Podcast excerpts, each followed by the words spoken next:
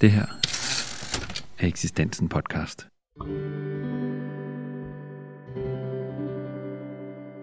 En veninde spørger med akademisk begejstring efter 6 måneder, hvordan det går med specialet, og om jeg er kommet til diskussionen. Jeg synes, det hele er svært. Jeg er svært ved, at min far er død, siger jeg. Hun kigger overrasket op fra sin rødbedesalat med feta og græskarkerner og gulerødder og udbryder. Gud, tænker du stadig meget på det? At miste en forældre er en sorg, som mange af os kommer til at opleve på et tidspunkt i vores voksne liv. Men når det sker i en ung alder og ved pludselig sygdom hos en forælder, der står en særligt nær, kan sorgen og krisen opleves ekstra stor. Det er en sorg, som rammer før, under og efter, og som kan gøre det svært at være i omverdenen, og svært for omverdenen at forstå. Velkommen til dig, Cecilie Fabricius. Tak. Du er psykolog, og så er du forfatter til bogen Tænker du stadig meget på det? Ja, Fortællinger om sorg. Du oplevede en sådan sorg, da du mistede din far i 2016. Og på baggrund af din sorgproces, der skrev du en række små tekster, som er blevet til den her lille bog, der i små poetiske tekstbidder indrammer særlige situationer gennem forløbet, før, under og efter. Vi skal tale lidt om sorg og sorgens forskellige former. Men først så vil jeg gerne spørge dig om, øh, hvorfor og hvordan de her ord de er blevet til. det er et virkelig godt spørgsmål, faktisk. Det er også noget, som jeg selv har spekuleret lidt over nogle gange. Kan vide, hvordan de her ord egentlig er blevet til. Øh, hvor starter det hele henne? Øhm. Men man kan sige, at hvis vi skal tage udgangspunkt i noget lidt mere konkret, så, øh, så skete der det et år efter, at min øh, far døde. Der skulle min, min øh, søster holde en sovkoncert.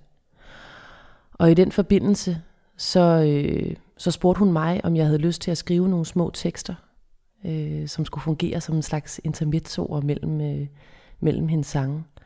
Spurgte mig, om jeg havde lyst til at skrive nogle tekster, hvor at jeg taler om sorgen ud fra mit perspektiv.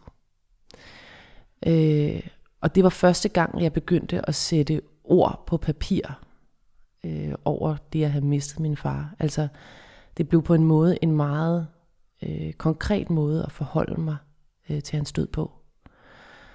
Og efter jeg havde skrevet en 3-4 tekster til, til den her sovkoncert, så kunne jeg ligesom mærke, at der var startet en proces inde i mig. Altså jeg kunne mærke, at jeg var drevet mod, jeg var trigget af noget ydre, kan man sige, fordi min søster skulle holde den koncert. Men jeg blev efterfølgende meget drevet af noget indre.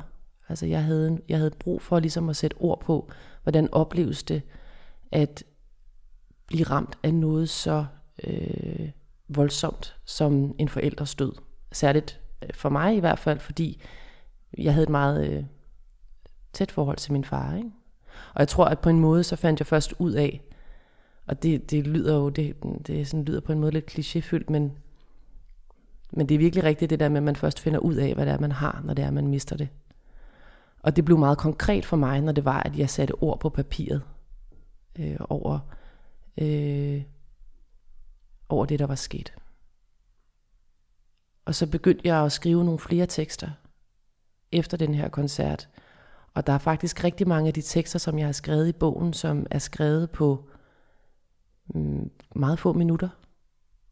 Altså, du ved, når man først har oplevet noget, når, man, når, man, når jeg først får et billede ind af, ja, hvordan var det at stå i, øh, i kaffevognen på øh, hospitalet og blive mødt af en barista, som ønsker en god jul, efter man har sagt, at det er rart at have en pause fra intensiven.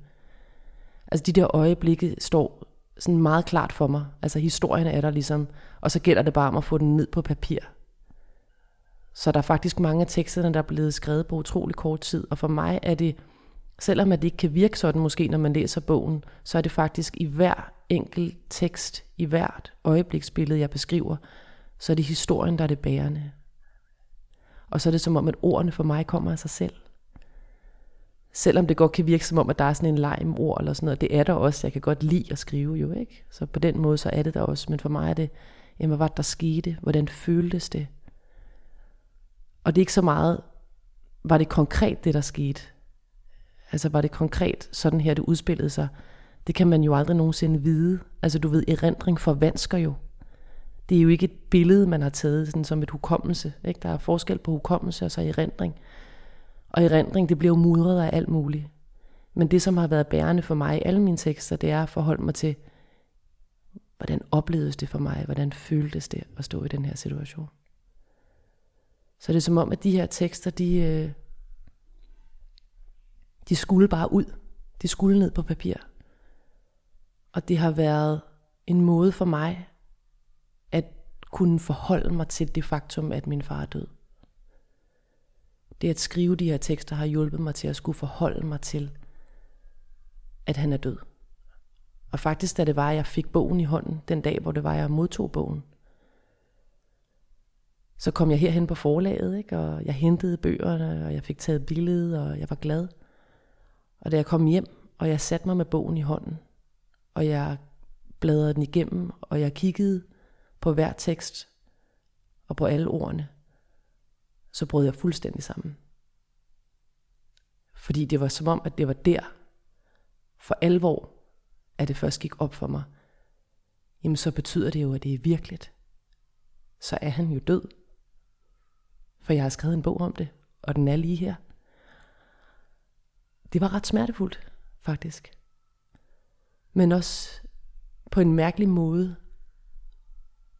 rensende. Eller ja, jeg følte mig sådan renset, eller sådan lettet også på en eller anden måde. Selvom at det var smerteligt, ikke? Meget smerteligt. Nu ved jeg ikke lige, om det var et svar på dit spørgsmål. Det var i hvert fald et langt svar, om ikke andet.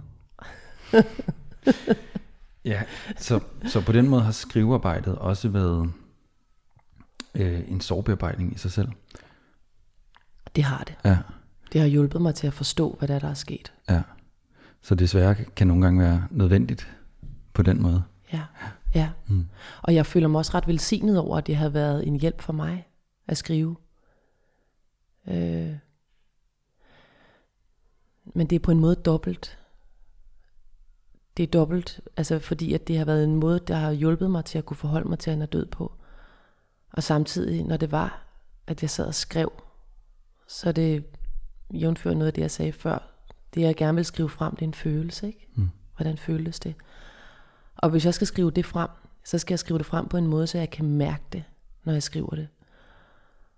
Og det, jeg skulle kunne mærke det, det betyder altså, at jeg skal komme i kontakt med den sorg over at have mistet ham, og det savn over, at han ikke er her længere.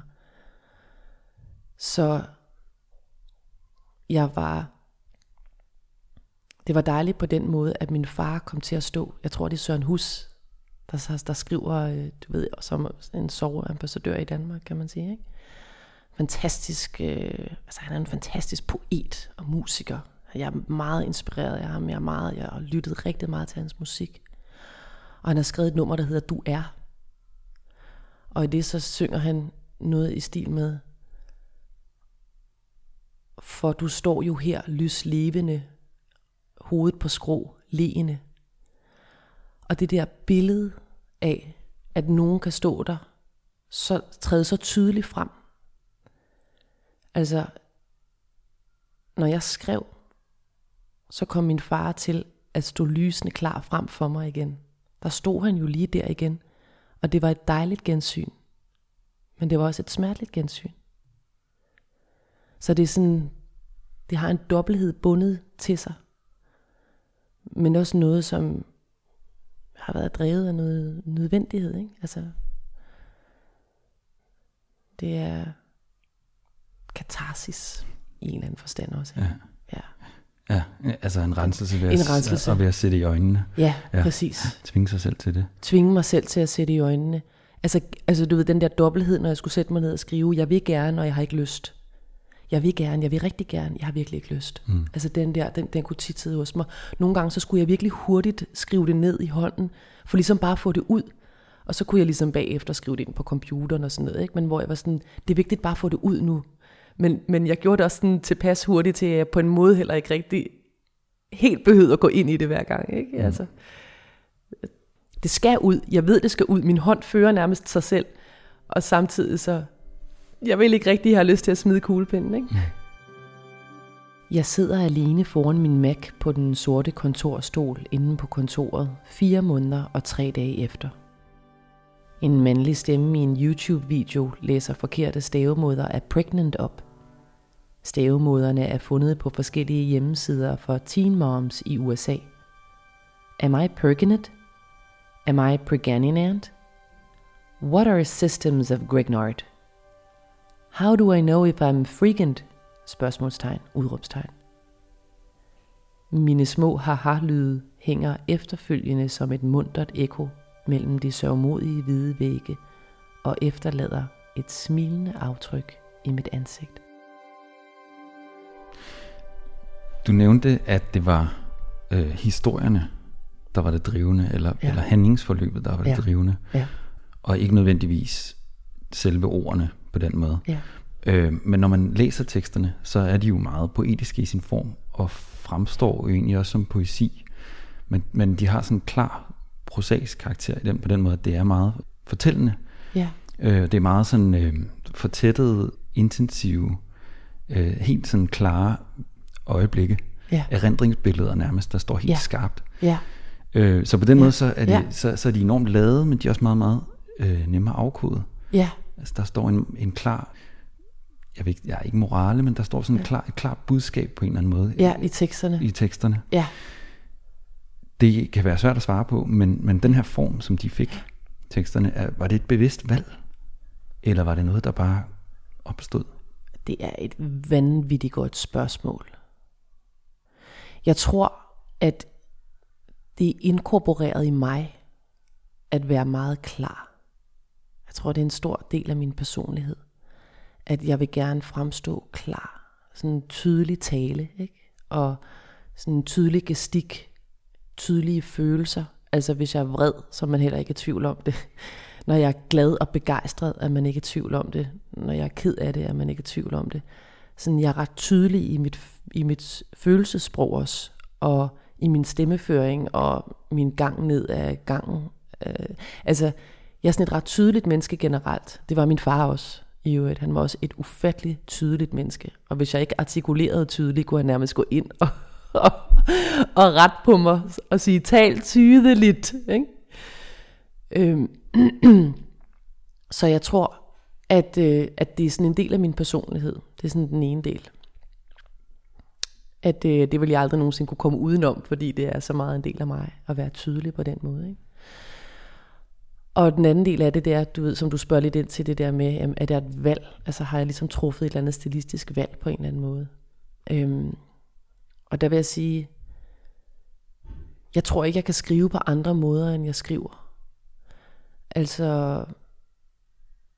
jeg er godt klar over på en eller anden måde, at mine tekster er sådan ret, på en eller anden måde, for mig at se, sådan ret tilgængelige. Det er ikke noget, som er sådan øh, knudret eller svært tilgængeligt stof, hvor man skal bruge lang tid på at sidde og tænke over, hvad har hun men med det, eller hvad tænker hun om det. Jeg tror, at fordi jeg selv sætter pris på, på når andre sådan er tydelige over for mig også, og jeg selv også sætter pris på, at jeg selv er tydelig, eller selv gør mig umage for at være tydelig, så tror jeg på den måde, at det næsten bliver naturligt, at mine tekster også er tydelige. Altså jeg tror, at hvis det var, mine tekster var mere sådan mudret, eller mere øh, utydelige, eller tvetydige på en eller anden måde i deres sprog, så vil jeg ikke være afsender på dem. Vel? Så vil, det ville ikke kunne komme fra mig. Øh, og ja, så kan jeg også godt lide, at tingene er tydelige. Jeg kan godt lide den tydelighed, der ligger i det. Jeg tror nogle gange, hvis at jeg skal arbejde lidt med, at jeg måske kommer til at blive lidt for tydelig. Altså at man som læser måske godt kan komme til at tænke sådan, ja, jeg har forstået det. Du behøver ikke skrive det der en gang til. Altså det var i hvert fald noget, jeg arbejdede ret meget med, da jeg skulle ind og redigere mine tekster. Og som, som min gode redaktør Nils også, sådan, tror jeg nogle gange sådan, var lidt opmærksom på, at det skal heller ikke sådan blive overforklaret, vel? Fordi så kan man som læser også godt komme til at føle sig sådan talt ned til, eller skrevet ned til. Mm. Øhm, og den balance, tror jeg, jeg sådan har, den har jeg lidt sku, den famler jeg stadigvæk lidt efter nogle gange. Fordi jeg tror, at jeg nogle gange kan blive så ivrig efter, at folk skal sådan forstå, hvad det er, jeg mener, at det næsten kan blive overforklaret. Ikke? Og så mister det jo også lidt Så der er også noget, der skal have lov til bare at stå. Mm. Altså sådan enkelt og tydeligt, men heller ikke for meget. Ikke? Øhm, så det er en balance. Det er meget interessant, du stiller mig det spørgsmål, fordi det er en balance, jeg faktisk prøver sådan at arbejde ind i, eller være bevidst om. Mm. Men ja, det er klart et valg at være sådan så tydelig eller klar på en eller anden måde. Og sådan, jeg vil godt have, at tingene bliver sådan lidt gnistrende også. Så sådan, jeg, godt, jeg får sådan en fornemmelse af, at det sådan gnistrer lidt nogle gange. Det er lidt skarpt. Ja, det er lidt skarpt, ikke? Ja. Altså sådan... Øh, jeg tror også godt, du ved, sådan, jeg ved ikke, om måske kunne jeg blive komiker i et andet liv, for jeg tror også godt, jeg kan lide sådan lidt, der er sådan nærmest en punchline til sidst.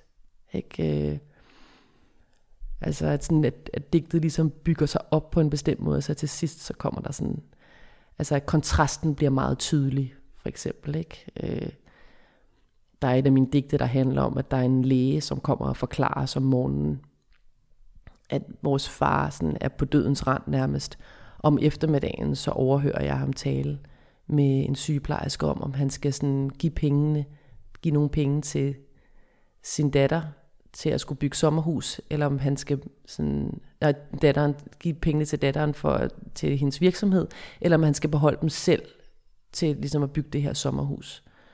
Det er sådan et dilemma, sagde han. Det overhørte vi sådan på gang, ikke? han sagde det her til en sygeplejerske. Og jeg tror, at det der kontraster kan jeg godt lide sådan at male op fordi det bliver så absurd. Altså det, det er, det er så, altså det, det der med at kunne mærke så tydeligt, for dig er det her måske bare et arbejde, for os er det, at vi er ved, vi er ved at miste det allerhelligste. Ikke? Det er ret interessant, fordi at jeg, jeg, jeg synes jo, at, at lige præcis fordi, at det, tydeligheden, som du siger, tydeligheden er med til at vise, at, at det ikke nødvendigvis, at tydelighed ikke nødvendigvis er at gøre det banalt. Altså, det kan sagtens være enormt vigtigt, og det kan sagtens være, øhm, det kan sagtens være vedkommende og interessant, selvom det er tydeligt. Fordi der er nogle gange den der med i for eksempel poesi og lyrik, at, at hvis det er knudret, eller mudret, eller du skal, du skal ned i lagene, så, det, så, så kan det noget mere, måske. Ja. Øhm, og det, det behøver ikke nødvendigvis være sådan. Nej. Øhm, og, og meget apropos det her med tydeligheden, Ja.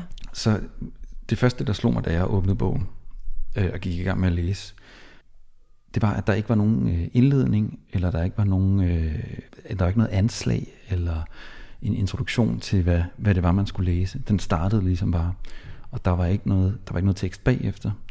Så de står meget, meget frit, de her tekster. Og omstændighederne omkring dem øh, fremgår ret tydeligt ud af teksterne. Var det noget, I, øh, du øh, eller I havde nogle overvejelser omkring, da I lavede bogen, det her med, hvor meget skal man forklare? Vi havde få overvejelser omkring det. Øhm, eller om det. Jeg tror faktisk, det hedder om og ikke omkring. øhm, jeg spurgte Nils, min redaktør, til sidst, om, øh, altså da bogen ligesom stod og var klar til at skulle gå i tryk, så sagde jeg til ham, så spurgte jeg ham, Nils, er det mærkeligt, at der på intet tidspunkt bliver forklaret, hvad min far egentlig døde af? Eller altså, at der ikke er en eller anden sådan, sidder man som læser og bliver, bliver alt for optaget af, at man ikke rigtig kender, hvad er historien egentlig? Sidder man og kommer til at fokusere meget på det? Skylder jeg læserne en, en længere forklaring på det et eller andet sted? Ikke? Eller, og der sagde Nils til mig, at, øh, at han synes netop, at det var en af bogens styrker. At, at det nemlig ikke handlede om at fortælle altså et kronologisk forløb fra A til Z, da en, en, ens forældre døde, og begravelsen, og efterfølgende, og omverdenen og sådan noget.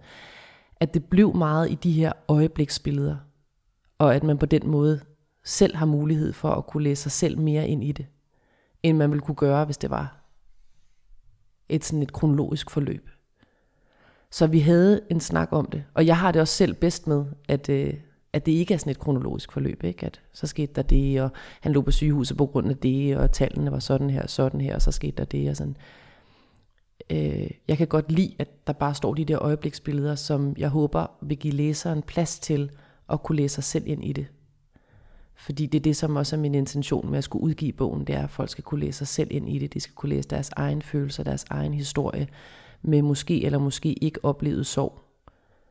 Øh, så jeg tror, at ved at gøre det på den her måde, så vil jeg, så giver jeg mere plads til læseren i det også. Det er i hvert fald mit ønske. Øhm, ikke at man ikke også kan gøre det, når man har den anden form. Det vil bare være på en anden måde. Det vil være en helt anden form. Øh, og, og, og jeg, jeg kan godt lide det der med egentlig bare at skulle kaste læseren ud i det.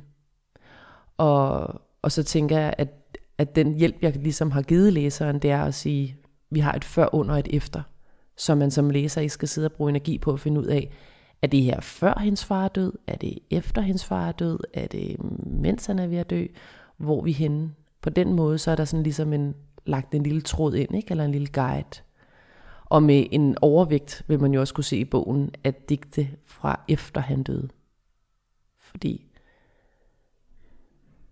det er jo der det hele smuldrer, ikke? Eller det hele, at sorgen jo sådan for alvor begynder, kan man sige, ikke? Når ham på scenen pludselig ligner dig i profil, med den krogede næse og de fremskudte tænder, før du fik voksenbøjle. Og jeg akut rejser mig og kanter mig forbi massen af mørklagte rynkede bryn og furede ansigter, og med raske skridt går ud på toilettet for i fred og ro at miste forstanden. Bogen den tegner et, et billede af sorg, som ikke nødvendigvis sådan en, en entydig tilstand, men en meget, meget sådan forskellig artet følelse. Ja. Eller følelser. Ja. Hvad, hvad er det for nogle følelser, man går igennem? Man går alle følelser igennem. Jeg tror ikke, der er en eneste følelse, jeg ikke har gået igennem i det her forløb. Øhm, sorgen er malet med mange forskellige farver. Øhm, der er mange digtene, hvor at jeg er ked af det, eller trist, eller ensom. Der er digte, hvor at jeg har angst. Sådan en dødsangst, der også greb mig efter, at min far døde. Men der er også digte, som er absurde, eller surrealistiske, eller tragikomiske. Hvor man hvor, hvor at man faktisk ikke kan gøre andet end at bare grine fordi det er så absurd. Øh, så jeg tror, at det jeg gerne vil skrive frem, også det har været vigtigt for mig med den her bog også, det er at skrive frem, at der er også plads til latter og absurditet, når det er, man er i sorg. Det er også normalt at føle det. Øhm, og jeg tror, i nogle af teksterne, der handler det også om, hvordan jeg bliver mødt af omverdenen, ikke? eller hvordan jeg oplever at blive mødt af min omverden.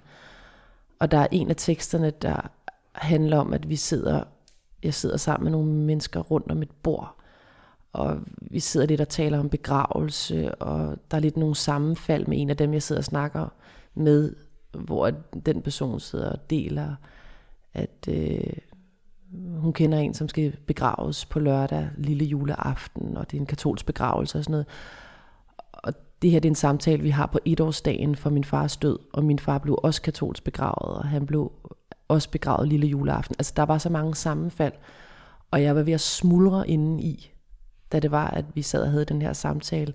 Men jeg kunne ikke finde ud af at sætte ord på. Jeg er ved at smuldre, jeg kan ikke holde til at tale om det her. Øh, men alligevel får jeg fremstammet, at min far også øh, blev katolsk begravet, og det er også et år siden i dag. I øvrigt, han er død, og sådan, jeg sidder og smågriner lidt, og sådan opfører mig sådan lidt akavet, og der opstår sådan en akavet stemning, eller sådan en lidt trykkende stemning, rundt om bordet. Men alligevel så er der sådan en eller anden velmenenhed, der er en eller anden varme, der er en famlen, så jeg tror, at det også godt vil give plads til i bogen, eller prøve at normalisere, eller vise, sådan her kan sorgen også være, det er ligesom, at der også er den her akavethed, eller trykkende stemning, eller famlen, og det er også okay, at, at jeg har ikke sådan en forventning om, at så skal folk opføre sig på en bestemt måde, eller møde mig på en bestemt måde, for det tror jeg også er for meget for langt. Men det er også ligesom at skildre den ensomhed, der også opstår i det, fordi at vi ikke rigtig kan finde ud af det, ikke? Sammen. Ja, så når, man, når vi taler om her, taler om sorg, så er det i virkeligheden også øh, at tale om, at det er okay at have svært ved at tale om det. Ja. Og det er okay at have svært ved at være i situationerne, ja. men man måske i virkeligheden bare skal omfavne det. Altså det her med, at det er svært, og det kan ja. være specielt, det kan være akavet, og det kan være ja. rigtig, rigtig ubehageligt. Ja. Øhm, ja. Nemlig. Men og, der er ikke nødvendigvis en rigtig måde at reagere på. Ja, det er det, og, og jeg tror ikke, man kan ikke som sovram bare forvente, at omverdenen lige pludselig fra den ene dag til den anden vil kunne finde ud af at opføre sig sådan, sådan som man ønsker. Altså at kunne rumme det på den måde, som man ønsker. Sådan er det også med ting, som er tabuiseret. Ikke? Altså det, man kan ikke bare forvente, at samfundet fra den ene dag til den anden vil kunne finde ud af at rumme sorg anderledes. Øh, så det er også ligesom at tilgive lidt og også tilgive sig selv lidt i det.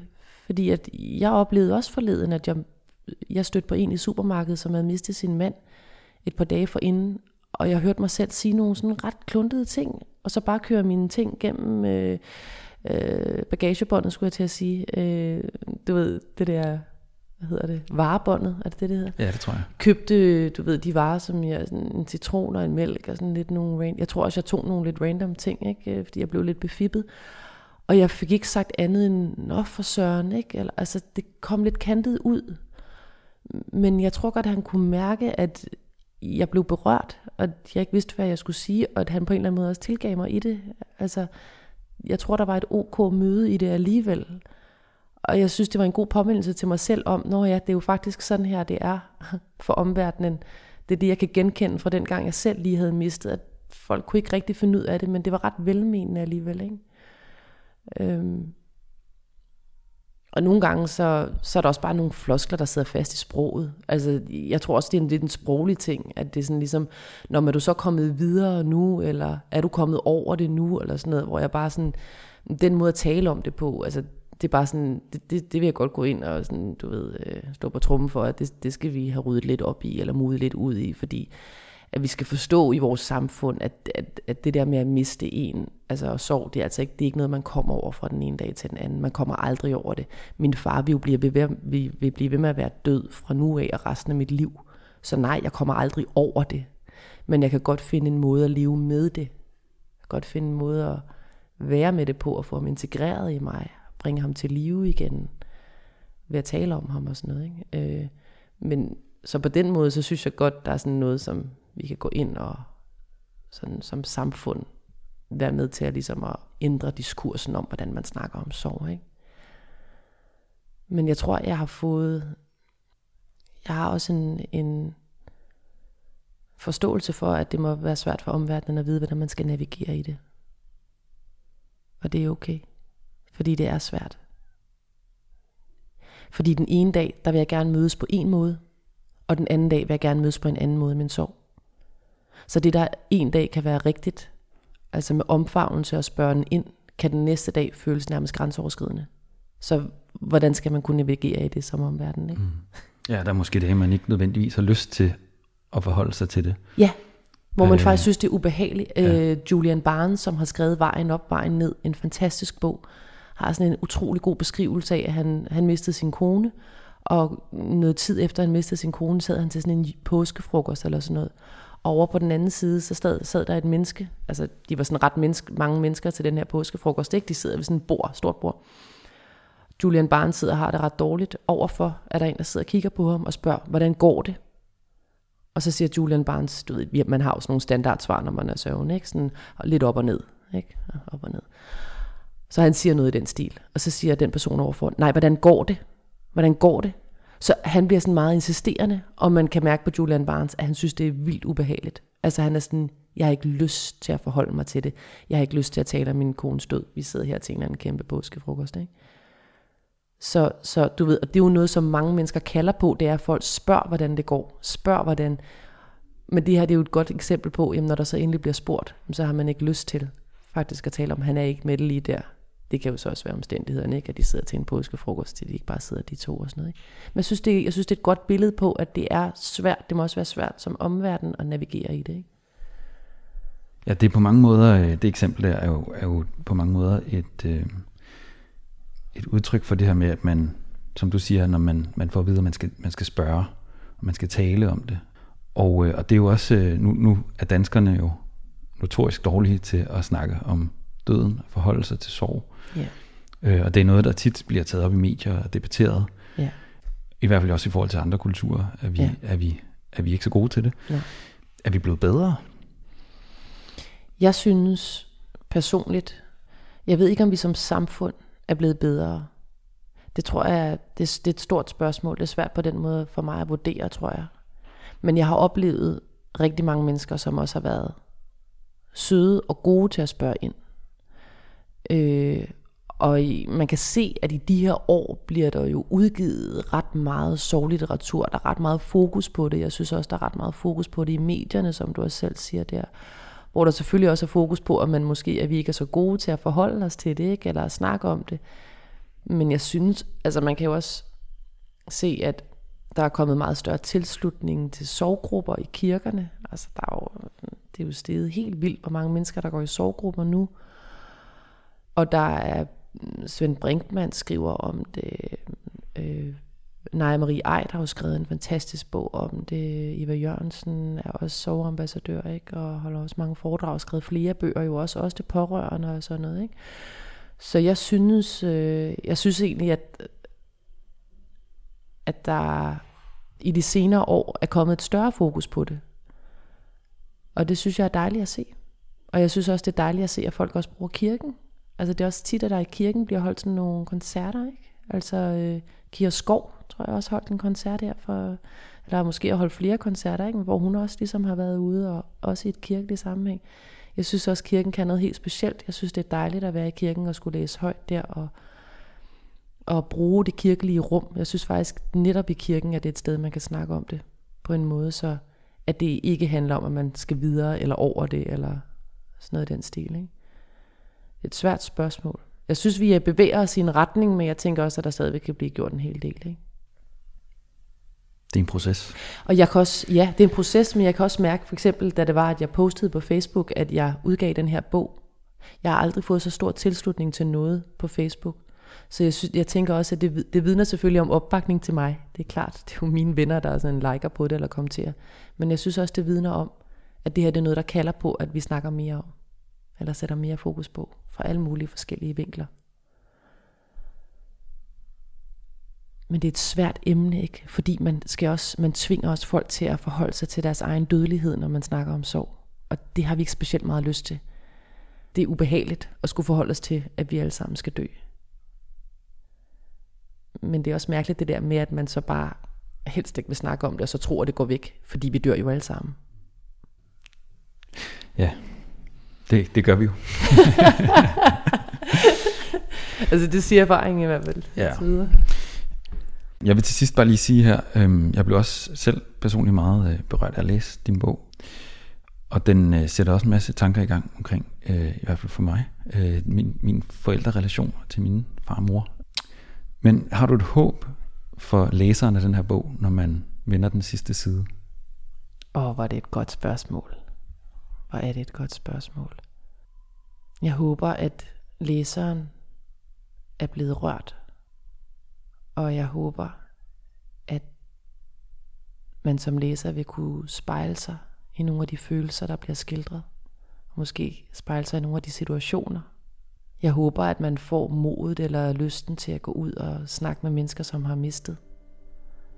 Om hvordan det er for dem, at de har mistet. Også selvom det bliver famlende. Cecilie Fabricius, forfatter til Tænker du stadig meget på det? Fortælling om sorg. Tusind tak, fordi du havde lyst til at komme herind og snakke med mig på eksistensen. Velbekomme. Tak fordi jeg måtte komme. Jeg tager den, forsøgte hun store søsterligt, da ingen andre bød ind. To uger senere meldte hun ud på en fælles sms, at hun alligevel ikke orkede.